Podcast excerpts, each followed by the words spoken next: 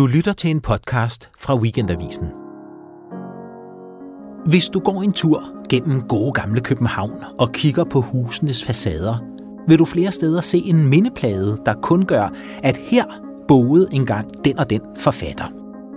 Jeg har altid haft et meget blødt punkt for disse steder, fordi de helt bogstaveligt viser, hvor litteraturhistorien fandt sted. Men hvad med de plader, der mangler? I denne serie tager jeg rundt til seks adresser i København og omegn, hvor der engang har boet en forfatter, der er tilpas vigtig til, at der burde være en mindeplade for hende eller ham på husfacaden.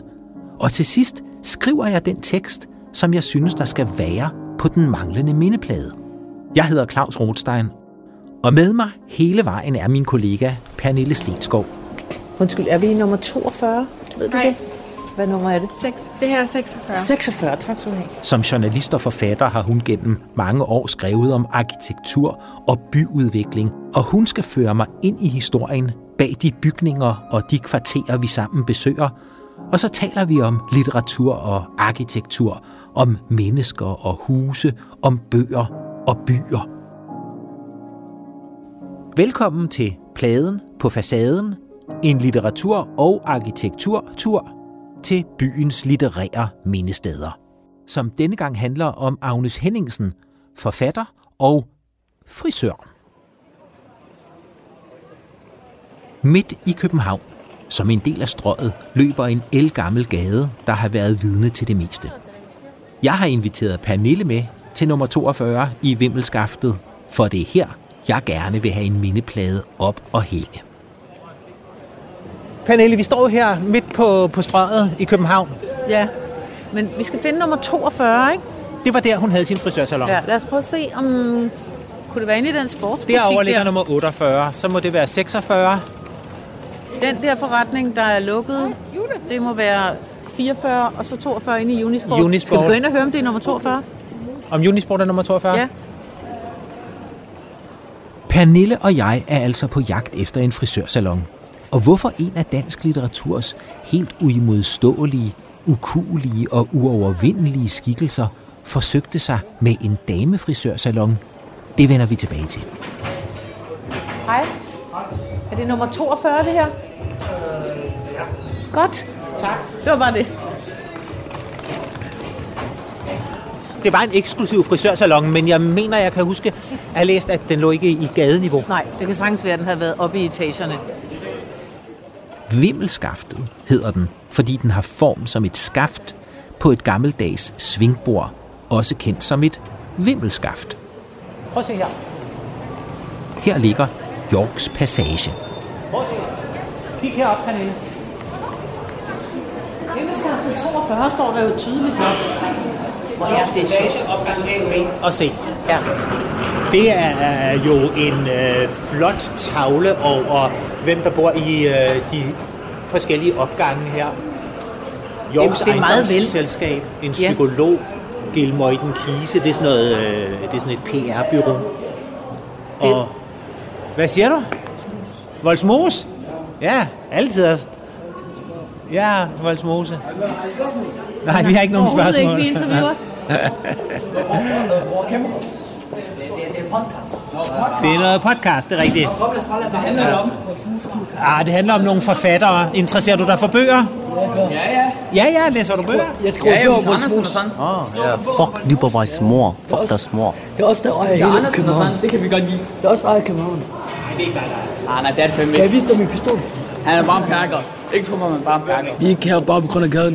Jeg vil gerne forandre livet. Jeg vil gerne forandre hele systemet. Og jeg vil gerne, jeg vil gerne være politiker, når jeg bliver stor. Det er en god idé. Ja. Ja, selvfølgelig. Det vil jeg nu ikke love. Nå. Det var, nu, det var en flok linselus. Ja, det, man tiltrækker meget, meget interesse, når man er på opgave. Ja, strøget rummer mange mennesketyper. Og i dag var der altså ikke så langt fra Vollsmose til Vimmelskaftet. Først skal vi høre, hvem Agnes Henningsen var, og hvorfor hun fortjener en mindeplade. Hun debuterede som forfatter lige omkring atten halvfems, og hun skrev sig igennem en tid, hvor kvinder skulle slås for hver en centimeter af deres selvstændighed og råderum. Agnes Henningsen blev født i atten otteogtres på Fyn. Hendes far var forpagter på Skovsbo Gods, og sammen med sine søstre tilbragte hun de første år i en tryg familie, som moren holdt sammen på, lige indtil hun døde i barselssengen efter at have født en lillebror til pigerne. Da moren kunne mærke, hvor det var hen, satte hun pigerne til at bede til Gud, om at hun måtte overleve, og de bad det bedste, de havde lært. Men moren døde, og Agnes mistede alt for Gud. Men Pernille, det er så i den her opgang, at, øh, at Agnes Henningsen havde sin frisørsalon. Hvis der er nogen, der kommer ud, eller nogen, der skal ind, så prøver vi at komme med ind. Ja. Eller så går vi hen og ringer på og ser, om vi kan tilsvinge ja, os adgang. Ja, ja. Hvad er Jorcks Passage her for et sted? Ja, men det er et herligt og meget udansk sted, ikke? Mm. Altså, det ligner jo ikke noget andet. Det var en velhavende herre, herre Jorck, søn af en lille, lille bager, som blev styrtende rig og lavede det her sådan parisisk inspireret passage jo igennem et, et hus, kan man sige, eller bygget ja. På begge sider. Og nu står vi endelig i det, i det åbne, i selve passagen, og, og ser på nogle søjler med nogle buttede englebørn. Øh, det er jo meget fornemt, ikke? Ja, og meget pyntesygt. Og det er virkelig fornemt. Og det, han det er sådan gjorde, et vinterhaveagtigt, ja, ikke? Ja, det er det. Ja. Øhm, det han gjorde, det var, at han lejede det meste af Jorcks Passage ud til Tietgen, den her styrtende rige bank- og finansmand, som øh, lavede sin telefoncentral herinde. Så der har siddet hundredvis af damer og stillet folk om, hvis det hedder det. Telefo- Altså, telefonist ender, ja. Og den er svær. Som fjorten-årig begyndte Agnes for alvor at sætte kursen i sit eget liv. Hun forelskede sig i sin egen onkel. Han hed Ferdinand og var en flot fyr, og snart havde han brudt med sin forlovede og friet til sin egen niece. Det var naturligvis en gedigen familieskandale. Og Agnes besindede sig og brød forlovelsen, men nu vidste hun, hvad det ville sige at gå sine egne veje. Men, men det, jeg synes er lidt sjovt, det var, at dengang hun havde sin salon her, der fungerede strøget som vores korso. Ja. Altså, at folk bedre borgerskab spacerede frem og tilbage, promenerede hver dag mellem tre og fire, eller fire og fem. Var det, var det og det, der de hed... sladrede, Claus. Ja, de sladrede. Og det, gav, det, det var der, man gik for at se og blive set. Ja. Var det, det der, altså, var det dengang strøget øh, gik under, under navnet Ruten? Nemlig. Ja. Fransk. Altså, det er jo meget sjovt. Ja. Ruten, fransk stavning, Manon, fransk opera. Ja, titlen altså, på hendes frisørsalon. Ja. Ja. Men jeg tænker bare, at det der med sladderne er meget interessant, fordi hun blev så hårdt ramt af sladder selv. Ja, ja. Og så er de gået sladret derude, og der var sådan nogle faste udtryk med set på strøget, eller hørt på strøget. Altså, det var en kæmpe stor sladdercentral, der bare drev frem og tilbage ude foran hendes vinduer. Det må også have været have ramt okay, hende. Der er en, der skal. Ja, så bare her virkelig. Godt, Pernille. Her er dejlig roligt og fornemt, og der er elevator, og den er original, kan vi se. Ej, prøv lige at se, hvor fint der er. Okay, nu er vi inde i opgangen, og det begynder at dufte lidt af flot frisørsalon fra forrige århundrede. Efter familieskandalen tilbragte Agnes et par år på skolehjemmet Antvorskov ved Slagelse, hvorefter hun var klar til at erobre verden. En dag mødte hun en teologistuderende ved navn Mads Henningsen, og ham satte hun gaflen i. Som kun sytten-årig og gravid i syvende måned blev hun gift. Det var endnu en saftig skandale. Og flere var på vej. Agnes og Mads etablerede sig, snart også med to døtre og en søn, i en lille lejlighed, hvor de prøvede at få det hele til at løbe rundt med Mads' indtægt som lærer på Ordrup Latinskole. Men fattigdommen bed, og en dag opdagede Agnes, at Mads havde pansat nogle smykker, som hun havde arvet fra sin mor. Agnes indså, at hun måtte tjene sine egne penge. Men hvordan? Jo, hun fik den idé, at hun måske kunne skrive. Og hvem andre skulle hun opsøge end den skandaleombruste forfatter Herman Bang, der redigerede sit blad København fra stambordet på boemernes foretrukne vandingshul Café Bernina på Vimmelskaftet midt i København. Herman Bang kunne lide, hvad han læste. Men Agnes kunne jo ikke skrive under sit eget navn, for Mads Henningsen skulle nødig få problemer på latinskolen på grund af sin letsindige hustru. Men det havde Herman Bang en løsning på. Han opfandt et pseudonym, Helga Meinot. Og nu var Agnes forfatterkarriere begyndt. Der er øh, sådan en øh, knap, man kan trykke på elevatoren her, og så lyser den rødt. Det kan jeg huske fra min barndom, også der, hvor min mormor og morfar boede. Der var nøjagtigt sådan en elevator, og så står der i fart. Så kan jeg huske, at min, min far altid sagde til mig, at øh, hvis den engelske dronning yeah. kommer på besøg, så må hun ikke køre med den her elevator, fordi... Øh, så står der ej fart. Jeg har hørt nøjagtigt den samme historie, og jeg stod lige og brændte inde med den, fordi øh, jeg tror nok på Christiansborg. På Christiansborg står, mm. er der også sådan nogle elevatorer. Der, ja, så sætter ja. de klistermærker over, når der kommer englænder. Ja. Men altså, sjovt nok. Ja. Men okay, den her trappe, øh, prøv at se, øh, rummet her, trapperummet med flot flisegulv i sort og hvid, og så en meget elegant trappe. Med nyere linoleum, men med gamle gelændere. Ja, og prøv at se smedejerns... Øh, jeg ved ikke, hvad de her nede hedder, der holder gelænderet. Hedder noget. Det hedder noget, ja. ja. Det er jo meget, meget flot. Ja, og se her marmor, sort marmor i vindueskarmen. Ja. Med udsigt ned til passagen. Ja. I de litterære cirkler mødte Agnes Henningsen en flot fyr ved navn Carl Evald. Han var gift. Det var hun også. Men visse vasse, tænkte de, vi frisindede boemer, og så hoppede de i kanen med hinanden og fik et barn, en lille søn, som fik navnet Paul. Ham kom hele landet senere til at kende som P H, arkitekten, lampebyggeren, samfundsrevseren, revyforfatteren osv. osv. Sikke noget godt sladderstof. Men bedst som Agnes forsøgte at døje med al den offentlige forargelse, slog næste skandale ned. Mads synes, at det var ved at gå for vidt med al Agnes selvstændighed. Han ville også have en ordentlig luns af det erotiske frisind. Og det mente Agnes, der altid var forud for sin tid, jo også, at han havde sin fulde frihed til. Hey, prøv at se ornamentikken over den dør der, der står der atten syvoghalvfems. Så huset er nok derfra. Ja. Øh, altså skal vi ikke prøve at banke på i Jorcks ejendomsselskab og spørge, om vi må kigge ud af vinduet, så vi kan se den udsigt, Agnes har haft? Nå jo, lad os gøre det.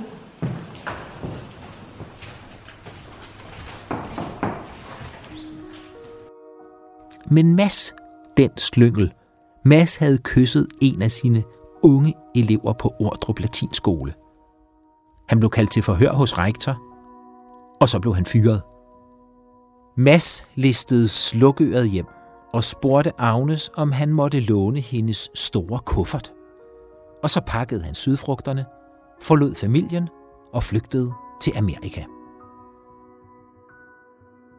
Hvad skulle Agnes nu stille op, alene med fire børn? Hun sendte de tre ældste til Mads' forældre i Fredericia, mens hun selv og lille Paul flyttede ind hos drengens far, Carl Evald, og hans kone. Det kan man da kalde frisind. Og her tænker jeg mest på Carls kones frisind. Men Agnes måtte videre i livet og karrieren. Først ville hun være jordmor, men det krævede en sædelighedsgodkendelse af en præst. Og sådan en kunne hun godt kigge i vejviseren efter. Men så fandt hun en helt ny karrierevej. Hun har lidt arvepenge på kistebunden, og dem investerer hun nu i en frisørsalon. Vi tropper uanmeldt op i Jorcks ejendomsselskab, men vi bliver taget meget vel imod af Jan Christensen, som er ejendomsadministrator her i firmaet. Da det går op for ham, hvorfor vi er interesserede i netop de her lokaler, så giver han os lov til at snuse lidt omkring i den forhenværende frisørsalon. Altså, når, når man læser hendes erindringer og beskrivelser fra salonen, så sad hun sådan ude i, øh, ved indgangen ved en lille pult, pult ja, og tog imod gæsterne. for hun havde jo kun selv fået et kursus hos en damefrisør i Malmø, men øh, kunne kun det mest basale, og det var hun ikke engang særlig god til, men hun havde ansat folk, der kunne. Så hun tog imod gæsterne og førte dem ind, så jeg forestiller mig, hun har siddet herude, så de kommet ind her, og så har de fået deres, deres behandling hos øh, frisører og øh, massør, tror jeg ovenikøbet også, der var, har jeg læst. Hvor længe varede dette erhvervseventyr for hende? Jamen, det varede vist ikke særlig længe. Nej, det gik ikke. Gik ikke til sidst. Det begyndte vist meget godt, og så gik det ikke så godt. Så det er jo godt, at hun var bedre til at skrive, end hun var til at, at frisere. Ja. I en af sine erindringsromaner skriver Agnes Henningsen om den første tid i Manon. Og jeg har bedt en litteratursøster i ånden om at lægge stemme til. Det er forfatteren Hanne Vibeke Holst. Vi fik lokaler i Vimmelskaftet. Arbejdsrummene blev indrettet efter frøken Berglers mening om hygiejne og elegance. Hvidt, lyseblåt, guld. Venteværelset blev efter Carl Evalds smag med store, hyggelige møbler og malerier af Christian Clausen, L A. Ring og Finn. Bindespøl tegnede vinduesskodderne, også udført i hvidt og guld. Jeg valgte ikke andet end navnet. Det blev Manon, efter Johannes Jørgensens digt. Vores mandlige bekendte havde ikke engang betrådt de tomme lokaler. Kom der et bud af det køn, sprang jeg sort og truende op fra min pult ved indgangen og gav ham besked under det elektriske blus uden for døren. Succesforfatteren Anton Melby mødte og forlangte at kaste et blik ind, hvor damerne blev behandlet, fordi hans nye revy foregik hos en moderne damefrisør. Streng og bedrøvet bortviste jeg ham. Vi passede på Manon som på en ung pige fra bedsteforældrenes tid. Vi averterede så stort, at vi fik notitser i bladene. Selve reklamemanden Ernst Bøjesen udtalte, at den forretning var ypperlig startet. Og damerne strømmede til. Allerede den første dag forsynede frøken Bergler kunder sig med krukker og flakonger fra Bonmarché. Så jeg følte den riges angst, da jeg opgjorde kassen. Hvordan skal jeg bevare pengene? Frøken Bergler holdt de seks lyseblå damer på afstand, fordi hun havde mere end nok af kvindfolk i kunderne. Mens jeg straks var venner med dem, så jeg modtog betroelser, når vi havde en ledig stund. Dog kun af de fem, men i kyredamen, frøken Lene, var stille og afmålt. Altså nu er vi jo så i direktørkontoret her i ejendomsselskabet, og kan vide, om det her er noget original interiør, Pernille, fordi det ser godt nok... Øh, det er fint og gammelt. Ja, det er meget fornemt, og det, altså, det er jo mørke træsorter, blankt, går godt op, altså faktisk i øjenhøjde med os, og så er der stuk, men jeg tror, altså det var jo dengang, det kunne godt være, det var mahogni det her, jeg ved det ikke helt. Mm. Øh, ligesom man sagde, Gyldendal var et mahogni forlag, altså det var dengang, engang, det var fint og i orden at være fint, har meget, meget... Øh, meget stiligt, ja. og, og sådan lidt klunketidsagtigt, ikke? Med de der pedestaler, hvor man har kunne have byster og palmer og alt muligt. Ja, for når man læser om øh, Salon Manon, så var det nemlig med pedestaler, med bregner og palmer og store spejler og malerier. Og kvaster og puder og tæpper. Og... Lige præcis. Ja. Og meget af beskrivelsen minder om beskrivelsen fra Café Bernina, altså Bohemcaféen over på den anden side af gaden, hvor hun havde været, og jo synes, hun hørte til, og hvis vi kigger ud af vinduet, så er jeg sikker på, at vi kan se derovre. Øhm,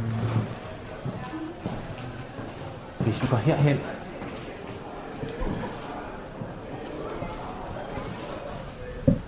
Ja, det kan vi simpelthen. Altså det derovre, Kristeligt Dagblad har kantine nu. Der lå Café Bernina i den høje stue der. Ja, der ser lidt kedeligt ud i dag, kan vi roligt sige, ikke? Ja, men... Rigtig mødelokalagtigt. Der var gang i den i gamle dage. Der var så meget gang i den. Og som du siger, så må hun jo have stået her og tænkt, at hun hørte til derovre. Det er sådan, jeg forestiller mig det, fordi hun havde jo haft sin gang blandt bohemer og forfattere og kunstnertyper derovre. Herman Bang havde læst hendes tekster, og hun var på vej ind i varmen. Men skulle have noget at leve af. Lige præcis. Og åbner så frisørsalon her. Altså, hvad har Agnes tænkt, hvis hun har stået her og kigget over på Café Bernina, tror du? Jamen, altså, jeg tror heller ikke, vi skal gøre hende mindre, end hun er med den frisørsalon, fordi det var da et, et, et sådan frimodigt move, ikke? At tænke sådan, nu vil jeg tjene nogle penge, mm. nu vil jeg kunne understøtte mig selv, nu vil jeg kunne skrive. Og så åbner hun en frisørsalon, og hun må da have været vidne om, at det ikke var særlig hip blandt øh, parnasset, ikke? Altså en frisørsalon kan man ligesom komme længere væk fra kunsten. Altså Betty Nansen kom derover og blev vandondoleret og klippet her, ikke? Men det gjorde de jo alle sammen, men, men så jeg tror, jeg håber, at hun har stået og tænkt, jeg tjener mine egne penge, jeg skal nok blive ved med at skrive. Hvad hun jo så også gjorde. Mm. Et sted skriver Agnes om, da Manon fik besøg af den berømte skuespiller og teaterdirektør Betty Nansen. Og jeg knipsede flot. Der ser de. Ja, at jeg skal give fru Nansen manikure, svarede frøken Lene og flyttede endnu mere melankolsk sit bord ind ved frøken Berlers spejl. Da hun vendte tilbage efter skamlen, gav jeg hende en stump vat med rødt, som hun skulle trykke på de alt for blege kinder, mens jeg spøgede med, at hun lignede en rå, der flygter. Så hørte vi frøken Berglers lystige modtagelse af den nye primadonna. Det lød dejligt kammeratligt. Jeg gav frøken Lenes hånd et opmuntrende tryk, og vi gik ind som to forventningsfulde børn. Synet var glimrende. Ja, så jeg blev helt andægtig. Betty Nansens dybe øjne lå i det kloge ansigt, mens hun lod sig afføre overtøjet og lyttede til de sjove københavnske komplimenter, Rose Bergler afleverede, når hun var særlig oplagt. Men da fru Nansen fik øje på os, rankede hun sig, satte hænderne i siden og slog med silkeskørtet. Det lød forunderligt storsnudet. Jeg trådte frimodigt nærmere. Hun nikkede kort, løftede sin skønne hånd og pegede på frøken Lene, mens hun langsomt spurgte, hvem er den der? Jeg sagde navnet og var igen forventningsfuld. Synes jeg det ikke nok? Fru Hansen knejsede om muligt endnu mere og sejlede med frøken Bergler ind i den store salon, hvor hun brød ud i en klingende latter. Den lille aflagte veninde fulgte efter med manikyreskamlen, mens jeg slog øjnene ned, fordi jeg ikke kunne hjælpe hende. Ikke engang kunne overtage hendes arbejde af mangel på dygtighed. Derpå satte jeg mig til regnskabet, som altid var opmuntrende, og glemte alt andet. Altså, jeg synes, det er utroligt at tænke sig, at hun har stået her og kigget derover. Måske har hun stået derover og kigget herover og tænkt, det vil være et blæret sted at have salon. Mm, der er nogle ledige lokaler. Jeg øh, åbner en salon der. Ja, ja, for hele Jorcks Passage. Altså, det har jo været the shit, fordi det var så stort anlagt og så helt usædvanligt med sådan den her nærmest parisiske arkade ind igennem bygningen og statuer og søjler. Og, altså, hun har måske ikke kunne finde noget flottere. Men når vi ser os om her i lokalerne, Pernille, hvor der selvfølgelig er blevet bygget om adskillige gange gennem årene, så altså, loftshøjden er vel den samme, ikke? Ja, og, og den rummeligheden. Høj, ja, og de, de meget, meget store vinduer, og alt, alt her er jo bare store forhold og, og flotte forhold.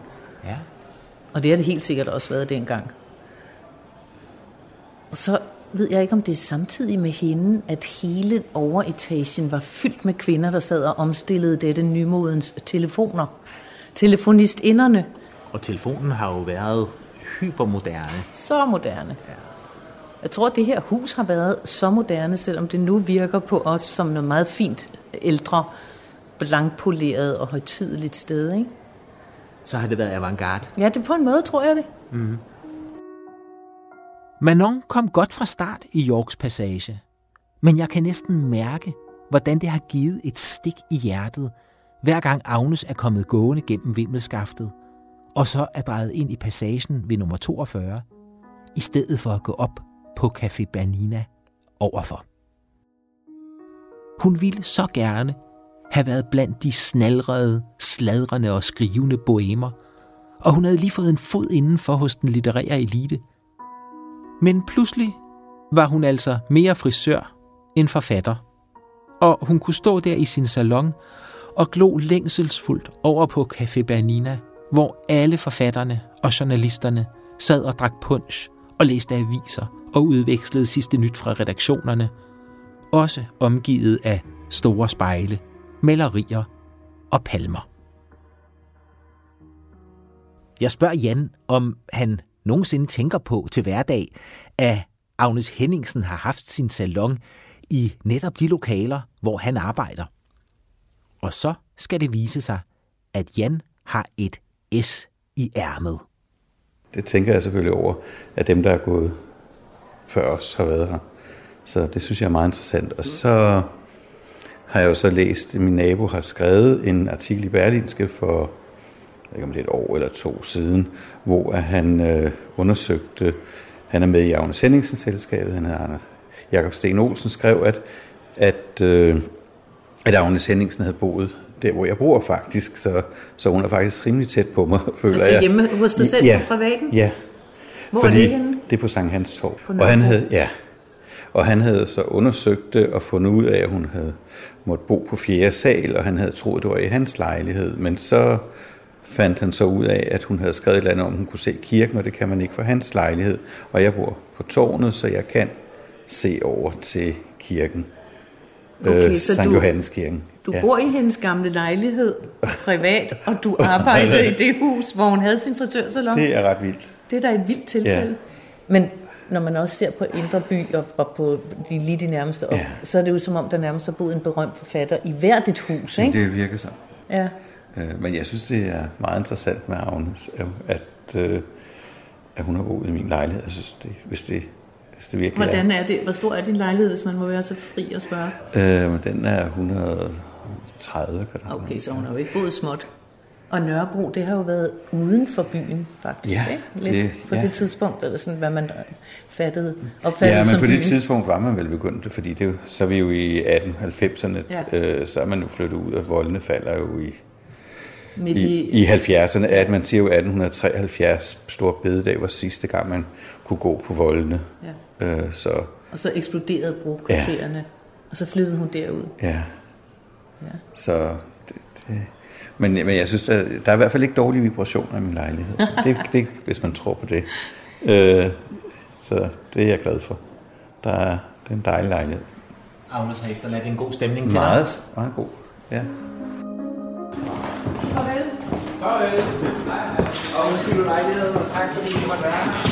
Ned ad trappen, ud af klappen og tilbage i vindelvrøvlen. Hvad er chancerne for det? Vi vader ind i Jorcks ejendomsselskab for at snuse til de gamle lokaler, hvor Agnes havde salon Manon. Og så støder vi ind i Jan, der kan fortælle os, at han som en bor i en lejlighed på Sankt Hans Torv, hvor selveste Agnes Henningsen selv boede en gang. Det er simpelthen ikke sandsynligt. Men til gengæld er det sandt.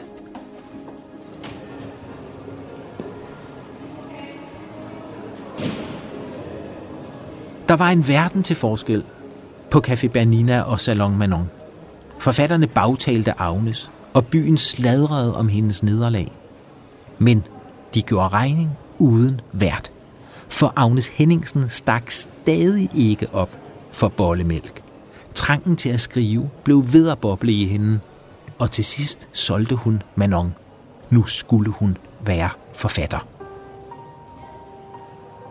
I de første år i nittenhundredetallet udkom den ene roman efter den anden, og Agnes Henningsen skabte sig et navn som forfatter.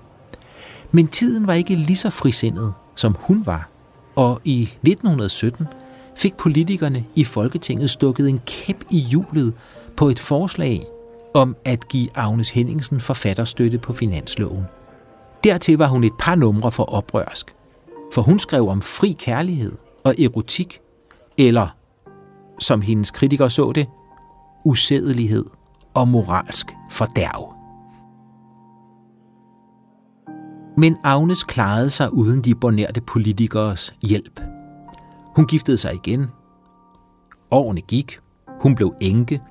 Og i nitten enogfyrre begyndte hun at skrive en serie erindringsromaner, som en gang for alle slog hendes navn fast i den danske litteraturhistorie. Niels Arne Sørensen forsker i, hvad mindekultur er og betyder, og jeg har spurgt ham, hvorfor vi mennesker så godt kan lide at skabe mindesteder for fortjenstfulde personer i vores byer, og hvorfor jeg, mun selv, er så optaget af tanken om at tilføje mindeplader for forfatterne. Når jeg står over for mindesmærker, så reagerer jeg på forskellige vis. Der er nogle mindesmærker, som, som virker på mig helt efter hensigten, at når jeg står der, så tænker jeg, det var godt, vi havde hende. Øh, og så er der mange mindesmærker, når jeg, når jeg bevæger mig rundt i, i, i byrum i, i Danmark og andre steder, som gør mig nysgerrig. Siger, jamen, hvem var det? Hvad var det? Hvorfor hænger der? Hvorfor hænger den her sten her?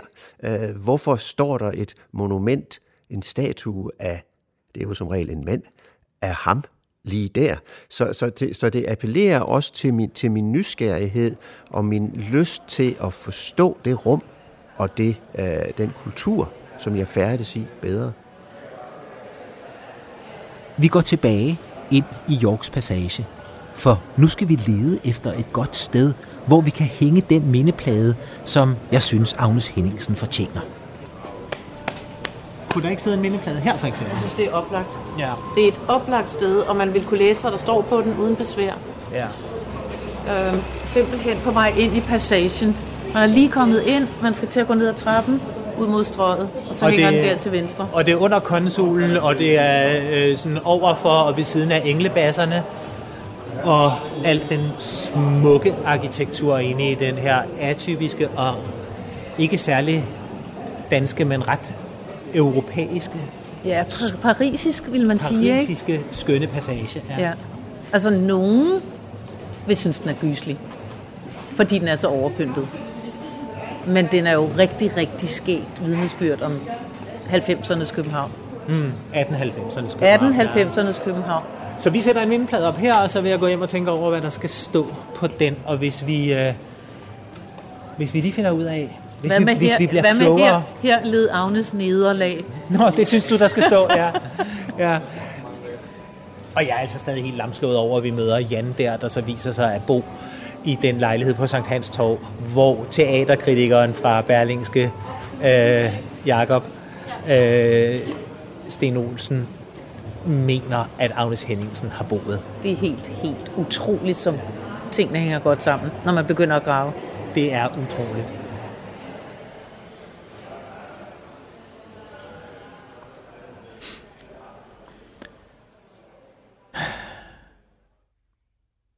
Hvad skal der stå på mindepladen her i Vimmelskaftet ved Jorcks Passage, hvor Agnes Henningsen drev sin frisørsalon?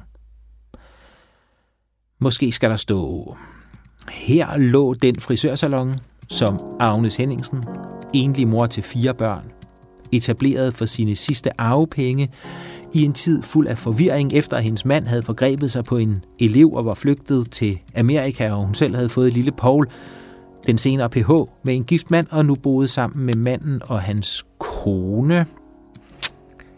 Nej, det bliver for langt. Der skal vist bare stå. Her drev Agnes Henningsen frisørsalongen Manon, inden hun fulgte sit kald og brød igennem som forfatter.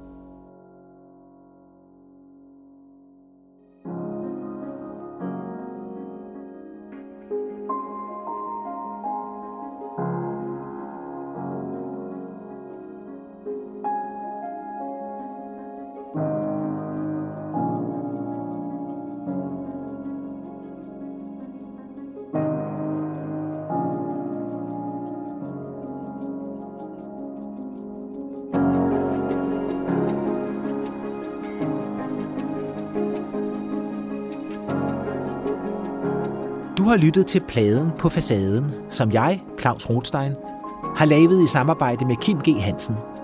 Jeg har taget mig af ordene, og Kim har stået for lyddramaturgien. Og så er Pernille Stensgaard med i rollen som Pernille Stensgaard. Hanne Vibeke Holst bidrog som oplæser, og professor Niels Arne Sørensen medvirkede som forsker i mindekultur. Hele serien er lavet i samarbejde med den filantropiske forening Realdania.